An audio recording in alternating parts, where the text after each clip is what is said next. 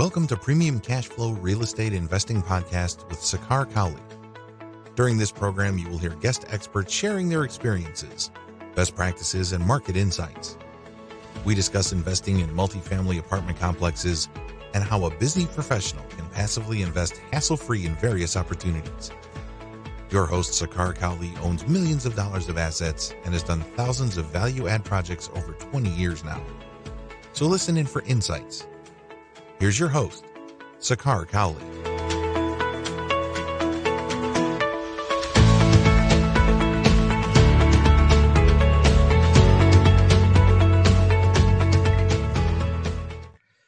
Welcome to another edition of Premium Cash Flow Podcast.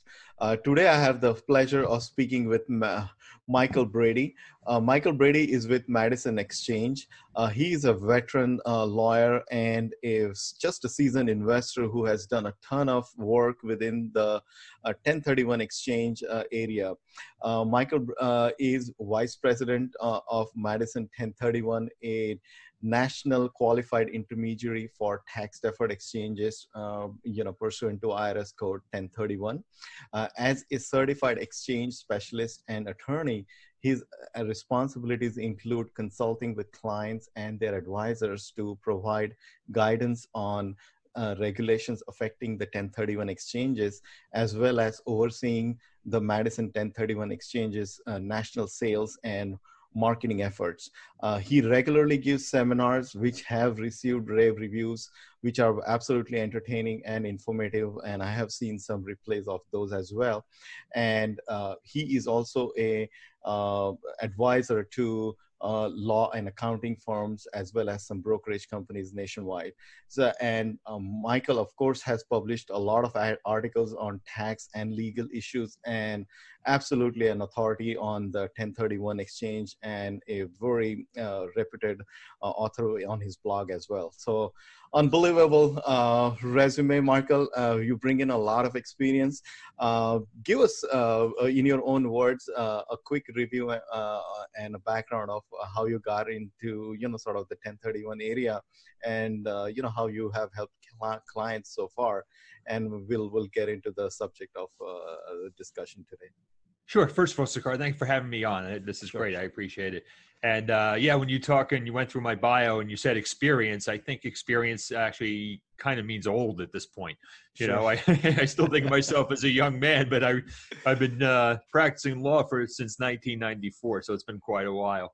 Um, so yeah, one of the first, just how I got started in, in 1031 exchanges. I was a young associate at a law firm. I'm based down Long Island, New York and the partner I worked for said, Mike, we got this great project we want you to work on. And I said, mm-hmm. great, what is it? He said, it's a 1031 exchange. And I, I, was green. I looked at him. I said, well, what's that? And he said, I don't know. It has something to do with taxes and real estate and go hit the books and figure it out. Oh boy.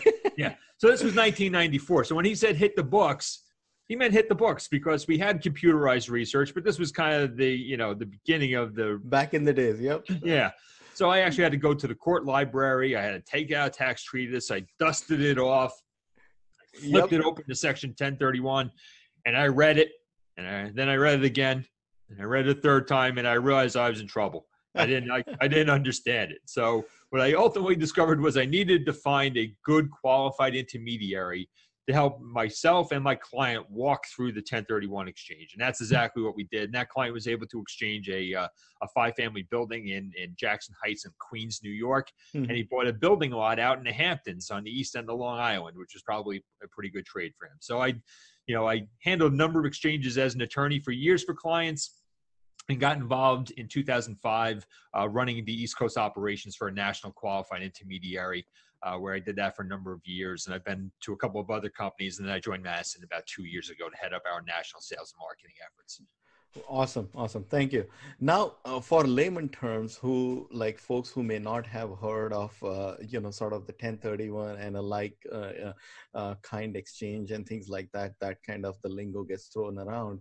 Uh, give us some, just a basic definition of what it is, and you, you know, like h- how can you maybe perhaps help clients and things like that. Yeah. So the whole concept of a 1031 exchange, what we're trying to achieve is a, we're trying to defer paying taxes when we sell sell real estate. So when you sell any type of appreciated asset, you will pay taxes on the capital gain, the profit from that sale. Sure. Now the rates, you know, vary. So, you know, the federal income tax rates are 15 to 20% typically is sometimes in the 3.8% uh, net investment income tax, depending on your tax bracket. Um, if you have depreciation, the real estate portion, to the extent that you've depreciated the property, gets recaptured for 20 at 25%. If you have done a cost seg study, which you and I were just talking about, it can be higher. Sure. Um, because you've reclassified as personal property and you pay ordinary income tax rates on that, Mhm. uh, which can be in the 30s of you know 30 percent you know area, and then you have state and local income taxes. So where I live in New York, we have a state income tax that's almost nine percent. Mhm. Right, Mhm. California is over 12 percent, I believe. Wow. Um, City of New York charges you know, a marginal rate of 3.648 percent. Right, so Sure. you know Mhm. you're talking about taking one third or more of your profit off the table when you sell property. Okay, Right. so right. and so a Absolutely. 10, Mhm. yeah, I'm sorry. And a 1031 exchange allows you to defer paying those taxes as long as you reinvest in other property. Okay. And Mhm. the concept's based on the, the fact that if you had a property that I liked and I had a property that you liked and they were the same value and you and I traded deeds, well, that's Mhm. a 1031 exchange. Right. Got and. Mhm. and the recognition is that why should we then have to reach into our pockets to pay the taxes? Because there's no money changing hands here. And Sure. so, you know, this is something that's been in the tax code since the 1920s. Uh, the structure I just described doesn't happen that often. You know, it's very rare if parties' interests align. And so they created a third party structure whereby you're going to do a swap with a qualified intermediary. Interesting. And describe that word intermediary as to you know how that's important and why it exists basically. Yeah. So when I first heard the term qualified intermediary back in 1994, I thought, oh, this is great. I found somebody who knows what they're doing. They're qualified, right? Right. Uh, what I ultimately discovered, discovered the, the company I worked with at that time in, in helping my client, they were very good. They were excellent.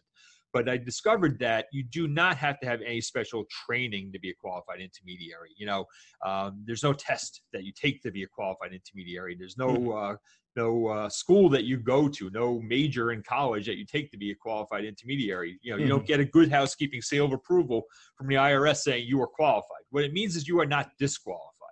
Okay, I see. I see. a disqualified person cannot be that person's qualified intermediary. So any agent of the taxpayer is disqualified. Their attorney, their accountant, their their relatives, uh, any company they own a more than a 10% interest in, those are all parties that cannot be. But anybody else technically could be their qualified intermediary.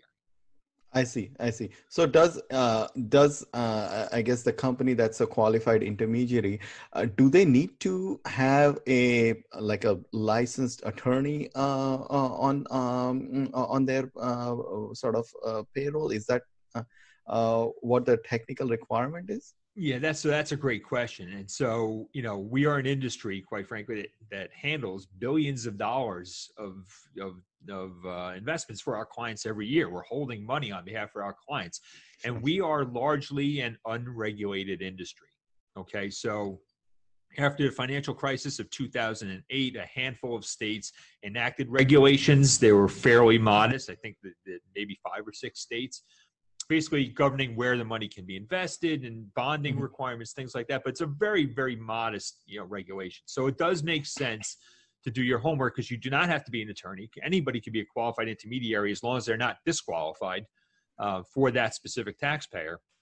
I and so you want to do your homework. You want to know that the qualified intermediary has some expertise in this area. So Madison, uh, we have uh, three attorneys on staff. Okay, Mhm. we have accountants. We have um, three certified exchange specialists on staff. That's a designation that's given by our trade group, the Federation of Exchange Accommodators, where you take a proficiency test to show that you understand the regulations. And you actually have to be in the industry for three years before you take that test. You have to abide by a Mhm. code of ethics. And we have three certified exchange specialists on staff.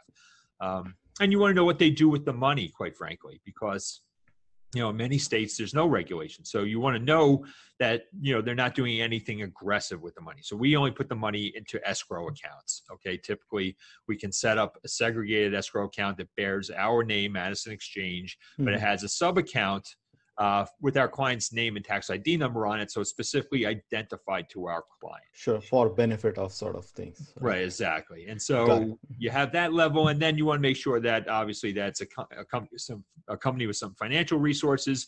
Um, you know, I'm part of you know, Madison 1031 is part of a larger group of companies called Madison Commercial Real Estate Services, which includes Madison Specs, which is our cost segregation company the infamous Yonah Weiss, who is uh, the cost seg king, who you, we were talking about earlier. Yes, absolutely. He was uh, on the prior podcast as well. yeah, and Yonah is fantastic, very, very knowledgeable on cost segregation studies. Um, we have Madison Title, which is one of the largest independently owned title insurance agents in the country. And we have uh, Madison 1031 and Real Pro Due Diligence, which uh, at least Pro Real Diligence, which does um, lease abstracting and financial due diligence on real estate projects. So we are a company of some mm-hmm. resources. We're not going anywhere. Right, right. That that that kind of puts it into perspective. The global umbrella around uh, Madison, basically, there, right there. And now, uh, Michael, help us understand, or maybe give us a use case. Uh, sometimes I like to say that you know those are like the best ways that we can uh, kind of go through and uh, learn about this subject, and you know it just makes it real. Uh, give us a uh, concrete use case of uh, you know any one of your clients uh, how they may have used this and that will kind of you know uh, uh, you know help us better understand this. Yeah sure. So i mean our typical it's not that uncommon a situation. Our kind of bread and butter is a client who is selling a piece of appreciated property. They've owned uh, let's say it's a multifamily that they've rented owned and rented for 10 years or so. Um, now and this of course is pre-pandemic. You know we're filming this in the midst of the pandemic but pre-pandemic the market was very hot right? Absolutely. Um, mm-hmm. and so you know they were getting a premium for their property. And so um, maybe they wanted to diversify. So maybe they had a property that was worth five million dollars let's say um, you know, this is New York City property. This may not be, be everywhere. So let's say they have five million dollar multifamily property. Now they're in New York. Cap rates is cap rates is somewhat compressed. New York is getting to be a little challenging. We have some things with rent control legislation that is a little challenging for landlords. And so they've decided now they want to diversify. Mm-hmm. So they want to sell and they want to go into other sectors. So they can sell this property in a 1031 exchange, take their $5 million, and they can go buy several properties and maybe I they just, mm-hmm. yeah and so maybe they decide yes they still want to have some exposure to the new york marketplace so they're going to buy a two family house in in uh, in um, in uh, brooklyn heights okay actually it's probably a bad example brooklyn heights is way overpriced but they're buying a two family house in brooklyn heights uh, you know $4 million and sure. mm-hmm. they're going to take another million dollars and they're going to buy a uh, a Walgreens out in uh, Minnesota. Okay, mm-hmm. mm-hmm. um, and they're gonna you know they're gonna buy something else. They're gonna buy uh, an amazon oh and that's probably too expensive. They're going to buy let's say a distribution facility in texas. Mm-hmm, mm-hmm. okay? And then they're gonna maybe they have a little bit left over uh, and they're gonna buy something that's kind of passive. All these things are somewhat passive but they'll buy something called a delaware statutory trust which is a, a, type mm-hmm. of investment property they can buy in a 1031 exchange that's managed by somebody else. So now they've taken their $5 million.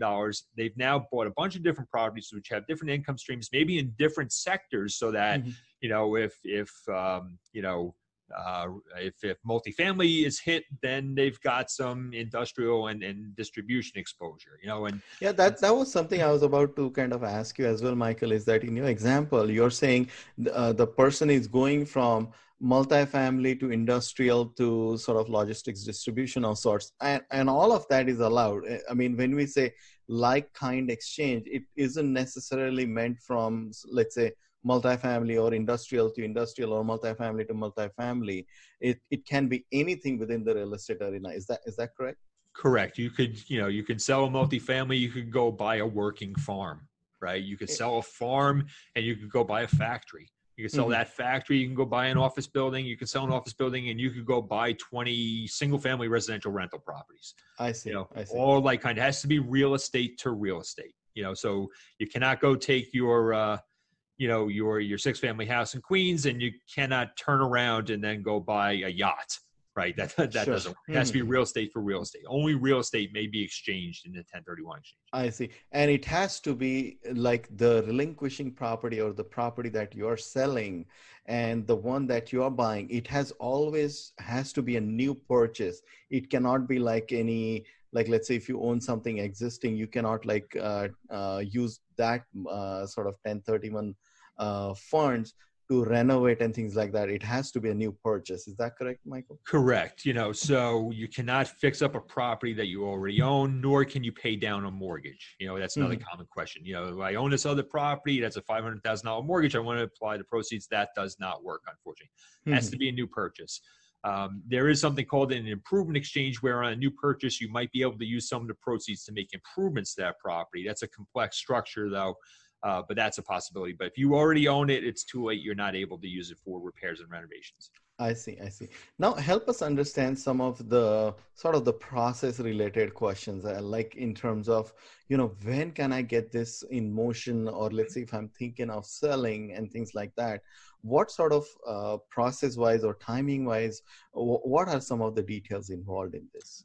Yeah. So there, the, the most important thing I could tell anybody listening today is that um, you need to set up the exchange before you close on any property.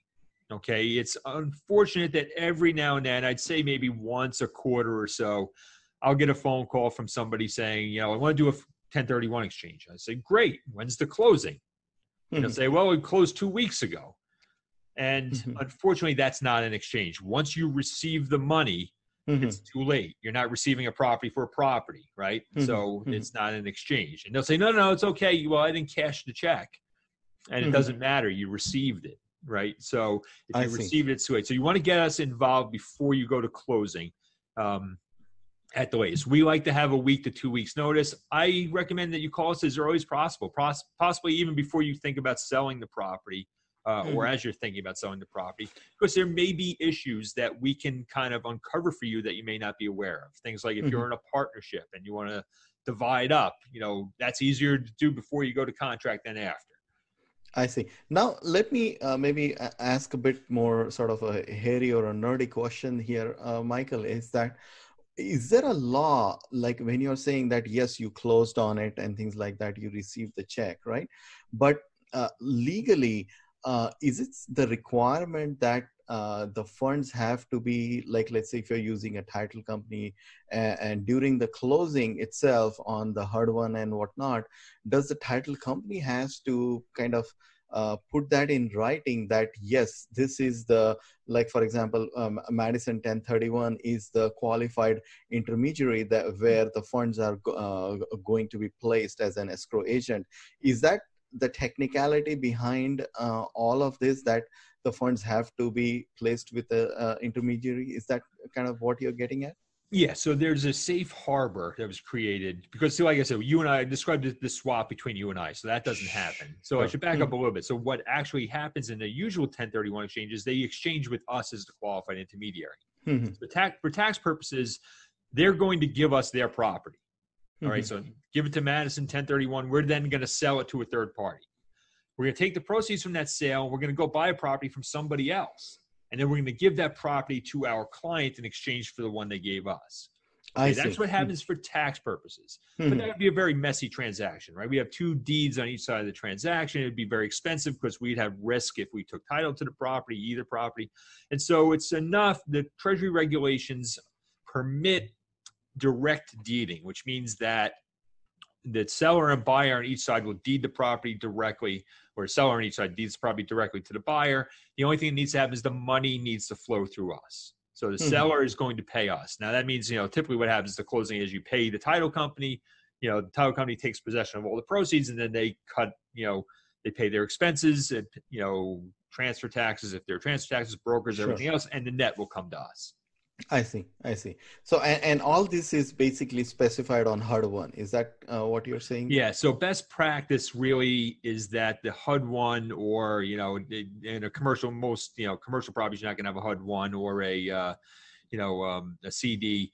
Um, you're going to have some other type of closing statement that reflects similar to a HUD one. Sure. Um, they'll reflect us and as the seller of the relinquished property and the buyer of the replacement property. So mm-hmm. it'll say, you know, Madison Exchange is qualified intermediary for Joe Blow.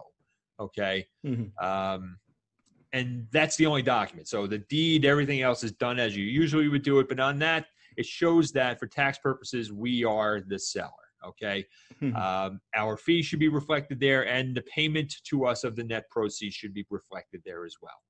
I see. Now, in that uh, prior case, when we said that Joe has so, sold the property, now seller Joe is holding the check that came to the title uh, that came from title company. He hasn't cashed it, but his window of opportunity to pursue a 1031 exchange is gone. Is that kind of what you're getting at? Yeah, once the benefits and burdens of ownership of the property transfer, if it Mhm. has not been set up in advance, it's too late. So before you close, we have to be in the picture.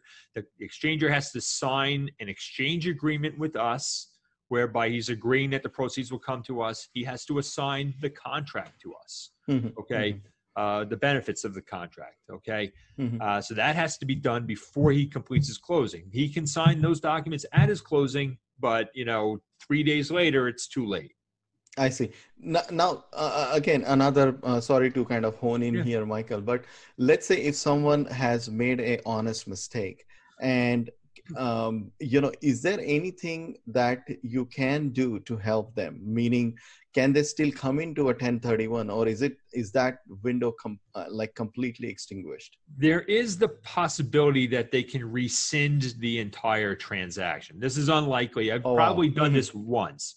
Mhm. You know, so they'd have to do a total rescission, which would require the cooperation of their buyer. So essentially, um, you know, hopefully the deed, you know, you're in a state that doesn't have automatic recording. New York, it takes a couple days to record a deed, right? Right. Mhm. In Texas, the deed is recorded same day. It's almost impossible. So essentially, title would have to go back to the seller. The money would have to go back to the buyer. If there's a payoff bank, that's not going to happen. Yeah, know. that's that's too hairy right there. Yeah. I think that's, You'd have to cancel unlike- the contract. And the theory is that you'd have to cancel the contract and Mhm. start at the beginning.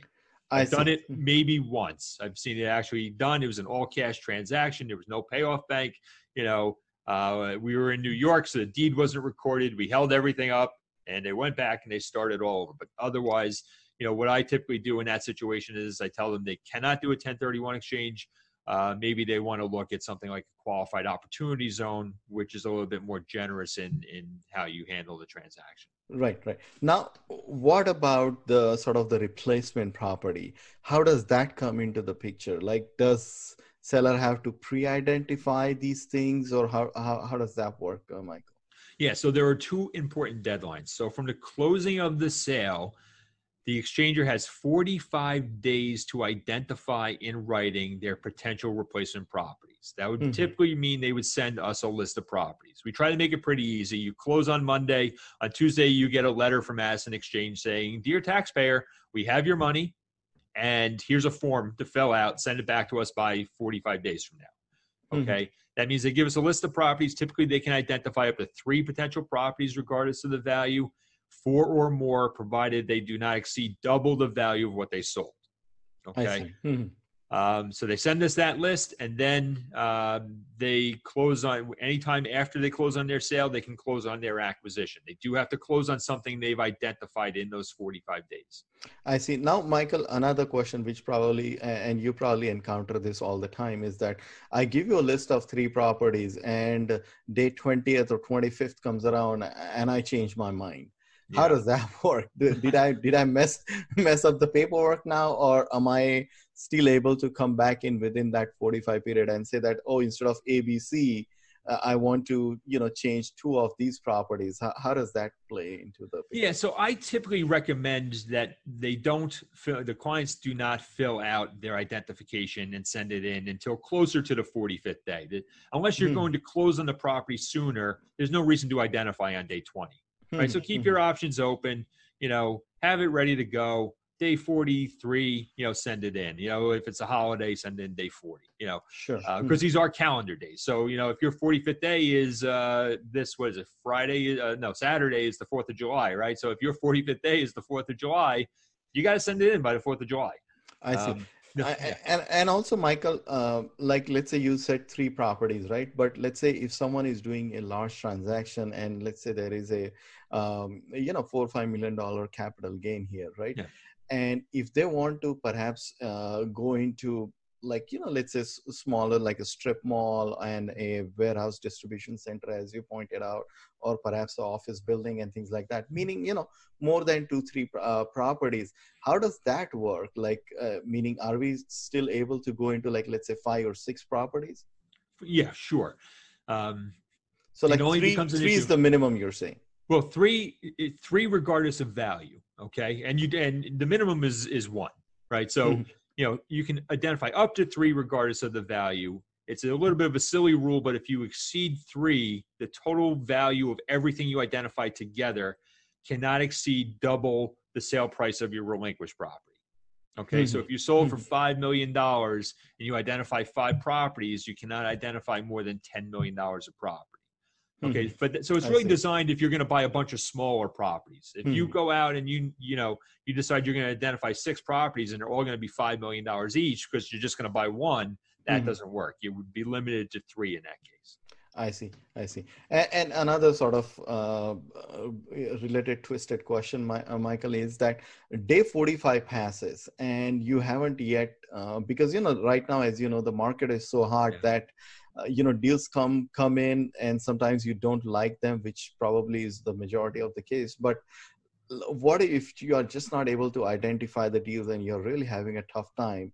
Uh, is there any flexibility on that 45 uh, day window like are there any exclusions or anything uh, for that Yeah, so you know we're so in we're so used to getting extensions and tax returns, right? You get that extension till you know September, sometimes October if you're you know, um, and and and with COVID nineteen we've had extensions, but typically the 1045 uh, 10 1045 1031 deadlines are hard fast you do not get an extension so you Mhm. need to identify by 45 days the other data i haven't gotten into yet is you need to close within 180 days of your closing those are hard fast deadlines the only Mhm. extensions that have been granted are when uh, the taxpayer or somebody involved in the transaction or the property is involved in a federally declared natural disaster. Okay. see. And Mhm. then they've given extensions. With COVID 19, they gave some weird extensions. Um, it's a whole different topic, but essentially those that extension is about to come up on July 15th. So if you're if you had a deadline between April 1st and July 15th, your deadline was extended to July 15th in recognition of COVID. So it was a weird kind of extension. It didn't really match what they had done in the past. We think there may be a basis to say you could be entitled to an additional extension, but again, that's a little bit of aggressive. And we are asked, we have asked and are waiting, hopefully, for the IRS to give further guidance before July 15th. But Mhm. otherwise, it's a hard, fast deadline. i see and then you're saying once you identify you have to close within 180 days and that 180 days does that start from your prior closing date or is that from the 45th day uh, of forward Yeah. So when, when does that 180 days clock start it starts from your closing date. Okay, Okay. So after the 45th day, you have another 135 days to close. I see, I see. And which which I assume, I mean, 135 days is fairly generous, or Yeah. 180 days, like pretty much six months uh, for that matter. Yeah, yeah. The 45 days is usually the issue. The 180 day you know deadline is not usually an issue, although with the pandemic it has become one because it's been difficult to close properties. Right, right, right, right. Now, what other things, uh, uh, Michael, we should be aware of? Like, for example, um, you know, we hear uh, some uh, cases where you cannot uh, sort of 1031 directly into, uh, let's say, a syndication of sorts, right? Right. Because syndication typically, you know, you're kind of combining forces and it's kind of a partnership and things like that. But I have uh, kind of, uh, I'm curious to know that how you can incorporate uh, 1031 into a uh, sort of a syndication framework as well. Yeah, so this is going to be way simplistic, but it's the basic concept. So Sure. the the issue you have is that the taxpayer that sells the relinquished property has to be the same taxpayer that buys the replacement property. They have to actually have ownership of the property. With the syndication deal, you're typically buying with other people in a limited liability company. So True. the buyer is the limited liability company, and that usually is taxed as a partnership. So the taxpayer there is the partnership. The person sold their property as an individual. So they Mhm. cannot sell as an individual and buy in a partnership. I see. Now, another related question: What if, like, typically, I assume that, um, you know, these are a lot of investors who are doing the 1031 as well.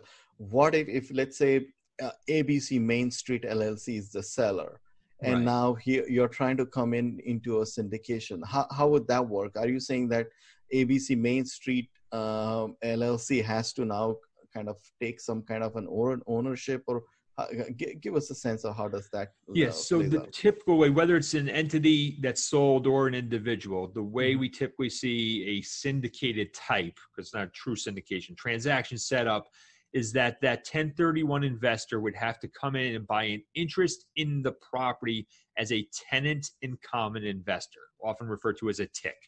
I see. okay. Mhm, mhm. Um, and so that means it will be two or more owners of the property instead of the just the CDE LLC buying the property. It will be the ABC LLC, that which is the 1031 investor, and the CDE LLC, you know, Sure. being the, being the investors in the property. They will own it as tenants in common. The Mhm. issue you have in a true syndication deal is that, um, you know, typically we do a lot of stuff in syndicated entities that we cannot do in a tick structure. So, for instance, the syndicator, um, you know, maybe a person, maybe somebody comes in and she went out and she found the property, right? Mhm. And then she lined up the investors. She brought all the investors in. Sure. So she's putting sweat equity into this project. And then she's going to manage the property, and the other investors are going to be passive, right? So Right. she's going to be the general partner. They're going to be the limited partners. She's going to run the show. She Right. may be coming in with little or no equity, or and but she's going to want to want for her sweat equity. She's going to want equity beyond whatever investment she makes. So she's putting 10% of the deal in, she may want at the end to have a 20% interest in the property. Mhm, Okay, and those mhm. numbers I realize are kind of weird. Sure, in- sure, in sure. A true entity, right? So, but so in a tick transaction, you must basically, if you put a hundred dollars into, you know, two hundred dollar property, you have to get a fifty percent interest. Your your I interest see. has to reflect your investment. Mhm, You have to be able to earn returns based on what your investment is. So if you put in half the the pros, half the uh, the uh, investment, then you have to earn half the profit. Now, Okay. now uh, Michael, uh, let me maybe you know perhaps try to clarify this. That uh, so in a syndicated uh, uh, uh, situation, you're saying that you have the actual entity, the LLC, that's basically purchasing the uh, like let's say a multifamily building here, right? And how do you bolt in uh, the tick uh, or the tenant in common structure? Is that part of the general partnership, or, or is that part of the uh, I should say the operating agreement of the LLC? Or is that the direct deeded interest within the multifamily itself? Yeah, it's a direct deeded interest. So you'll have your your syndicated entity where you'll have all your non 1031 investors, and you can do whatever you want with within Sure. reason. Mhm, mhm. Obviously, like you set up your typical syndicated structure there. Sure. Mhm, Your 1031 investor is going to come in with their own entity, right? And be let's say a 50% or whatever it is. Maybe they're coming in with you know 25% of the equity. Um, so they'll have a 25% interest in the property, and then the two entities together will own the property, and they will have a tenant in common agreement, which will provide for proportionate sharing of, of you know expenses, proportionate receipt of, you know, and and then you do that for a period of time, and then if you ever wanted to combine the two entities, you could probably do that a few years into the relationship and just make it one LLC. Um, but at least initially, that 1031 investor needs to buy a property interest. I see. So basically, uh, so if I'm uh, understanding this co- correctly, the syndicated entity and the 1031 uh, uh, entity or the person are kind of the uh, tenants in common bu- purchasing that, uh, uh, like let's say the multifamily asset that we are discussing here. I see. Got it. Got it. Now, w- w- what are some of the complications in this? Because I mean, it sounds like. Uh, I mean, you know, like uh, it's it's a bit of an advanced topic, Michael, but uh, for our listeners. But for example, let's say you know, a lot of times we'll have capital calls, or um, you know, let's say the all the uh, proceeds are changing based on you know all different situations and things like that. So that whole structure that we are talking about here in the tenant in common, that the syndicated um, uh, or rather the 1031 uh, exchange party has to have a pro rata share uh, uh, into this. How does that work? Because are they getting diluted based on the capital calls and things like? I mean, I'm just trying to think of those uh, sort of intricacies that may occur. Yeah, so they won't necessarily be. They don't have to be diluted. They can have a capital call. So they actually they should. You know, Mhm. so if you know there's additional capital required, they should be contributing.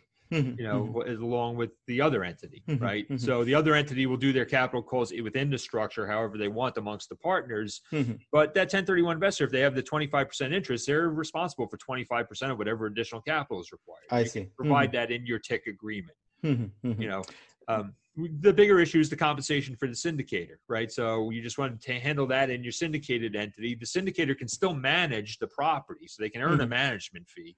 Um, and then, you know, the other issue you have is that, you know, some of the consents have to be unanimous in a tick structure. Like to sell the property, you need unanimous consent. That's, that's what I was about to ask you. That yeah. what about you know sort of the voting rights and you know who gets to say and things like that? Because uh, you know typically, as we know, that in the general partnership and, and limited partnership, uh, you know it's it's fairly streamlined. But it sounds like I mean tenants in common is like a equal ownership structure of for right. lack of a better word how, how does those voting rights come into the play yeah so typically one way around that because there it's not so much the voting rights because there'll probably be a minority interest in the tick but mm-hmm. there are those things that need to be unanimous under there's some guidance that's provided it's a kind of a long story it's not a safe harbor but there's a revenue procedure for anybody mm-hmm. who's bored at home it's revproc 2002-22 which kind of gives you a bunch of th- different things you should include in your tick structure mm-hmm. um, and so you have some unanimous decisions that need to be made. If you're going to sell the property things like that. And so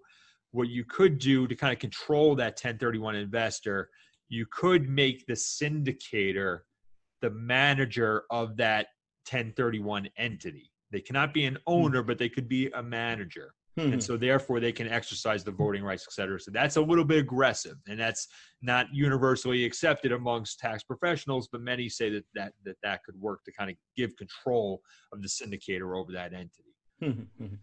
now, now, Michael, uh, uh, uh, just uh, stepping back a bit, like you know, let's say a a family decides that yes, it's great for us to you know defer and invest this money and keep on, uh, you know, doing the 1031. And I know uh, certain families who have sort of you know used 1031 th- four or five times, and they in a rapid succession they went from deal A to deal B to deal C and things like that, and they definitely you know avail that.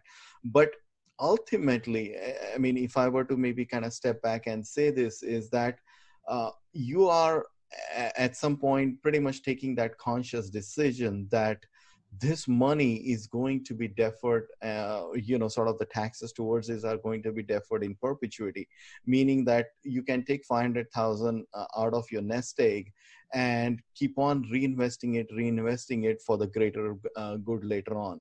Uh, and meaning that it's a pure deferment strategy. It's not something that you can kind of withdraw and take a uh, uh, you know buy a boat or something that we were talking about right? So is that kind of how it plays out uh, into this?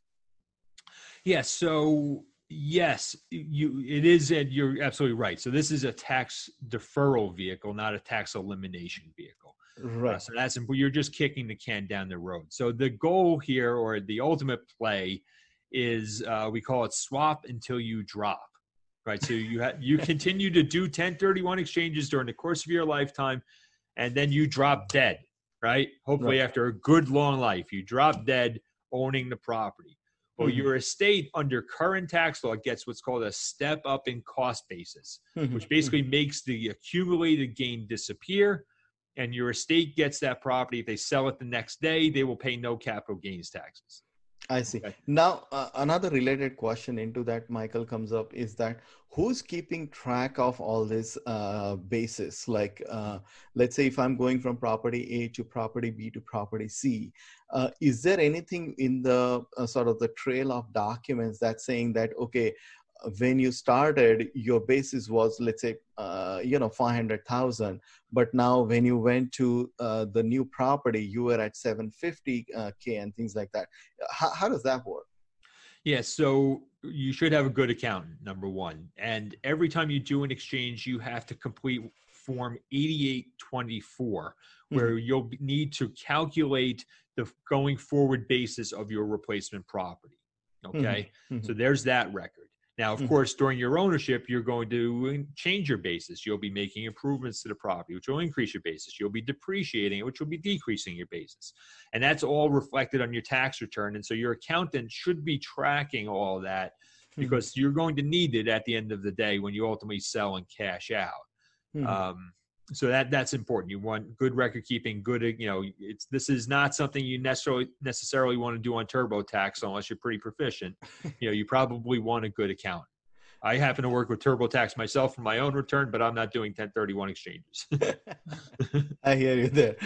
Uh, now, uh, another uh, question in, into this, Michael, comes up is that we are using, like, let's say, uh, you know, loan or debt uh, is already involved into all of this. How does that play into it? Is it something that, let's say, if you're selling a property for, you know, 500k, your debt was uh, 400k, uh, and sorts. Um, so your uh, basis is now uh, 100k is that as simplistic as that or what are some of the nuances yeah, so uh, that's not how it works at all, actually. So okay scratch that idea yeah, so the way it works, so and, and you're you're close, but essentially your debt has nothing to do with your your capital gain.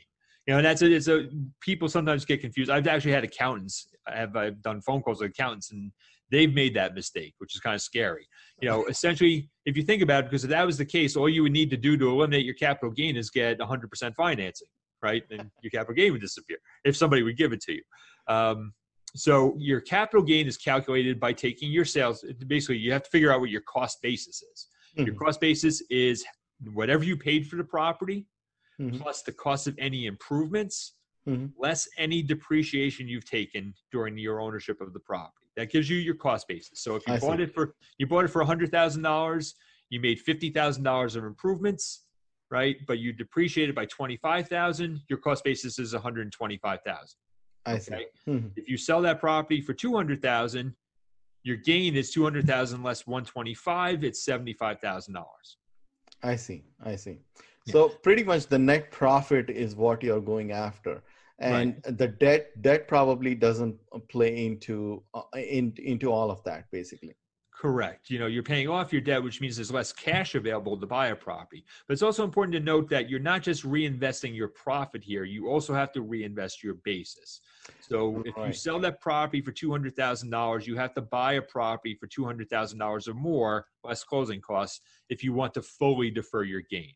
You Mhm, can go down in value, uh, but you'll just pay tax on whatever that difference is. right Okay. right And the general rule of thumb is to fully defer your gain, you want to buy property that's equal or greater in value to what you sold, and you want to spend all of your proceeds from the sale, which means that you'll probably have to take on the same or greater debt than you had on the other property. Right, right. And, and to put it in that uh, into context, uh, taking that prior example, Michael, is that you bought a property for hundred. Let's say you had a eighty thousand dollar loan, and your um, uh, sort of your equity was twenty thousand. You made some improvements, and you had you uh, for twenty five thousand. Now you are at one twenty five, but you sold it for two hundred. So your net gain is seventy five. But what about the sort of the I mean, again, this is getting a little detailed here, but uh, you invested, let's say, twenty thousand uh, as your equity. Then you invested twenty-five thousand as your sweat equity, or you know, improvements and all that. right. How how does that play into it? Like, uh, I mean, you know, it seems that seventy-five is a um, sort of a net number uh, that you see, but how do you capture that twenty percent that you contributed initially and then also the 25,000 that you made into capital improvements. Yeah, that's going to be your basis for your new property. So if you go and buy something for 200, you're still going to have that same basis. Right? Now, if you went from 200 to 300, you know, if you sold for 200 went to 300, now you have that basis plus another $100,000 because you've gone up in value. Mhm, mhm. Okay, that's how it works. You don't get to pull it out though, because the way it's viewed, any money you take out, let's say you went from 200 to 180, that $20,000, you'd say like, well, I paid $20,000 for the property. That's, I'm just taking my, my cash out. I'm hmm. taking my investment out. That should be tax free. That's not the way it's looked at. It's looked at your $20,000 always moves forward first. I And see. then, and then anything you take out is viewed as part of the profit. The way I describe it, a good way to look at this is you sell a property, you get two bags of money, right? Mhm. One bag is your cost basis. That's what you invested in the property. And the other bag is your profit. Right. Okay. Mhm. When you go buy the new property, the first bag of money that gets moved is your cost basis. Right. Okay. Mhm. Then you move your profit bag. If anything's left, it had it's from your profit bag and you pay taxes on it. I see. I see. Got it. What uh, now? Uh, we are just about uh, coming on our time uh, here, Michael. I appreciate uh, all the details uh, that you have shared. Um, what are some of the restrictions or, or any limitations or prohibited transactions and things like that into all of this? Yeah, so you don't do not want to do a 1031 exchange on a flip. Okay, so Mhm. the property, the way it's described in in section 1031 is it only applies to property that's held for quote productive use in a trade or business or for investment. Mhm. Okay, and so and 1031 also specifically excludes property held for resale.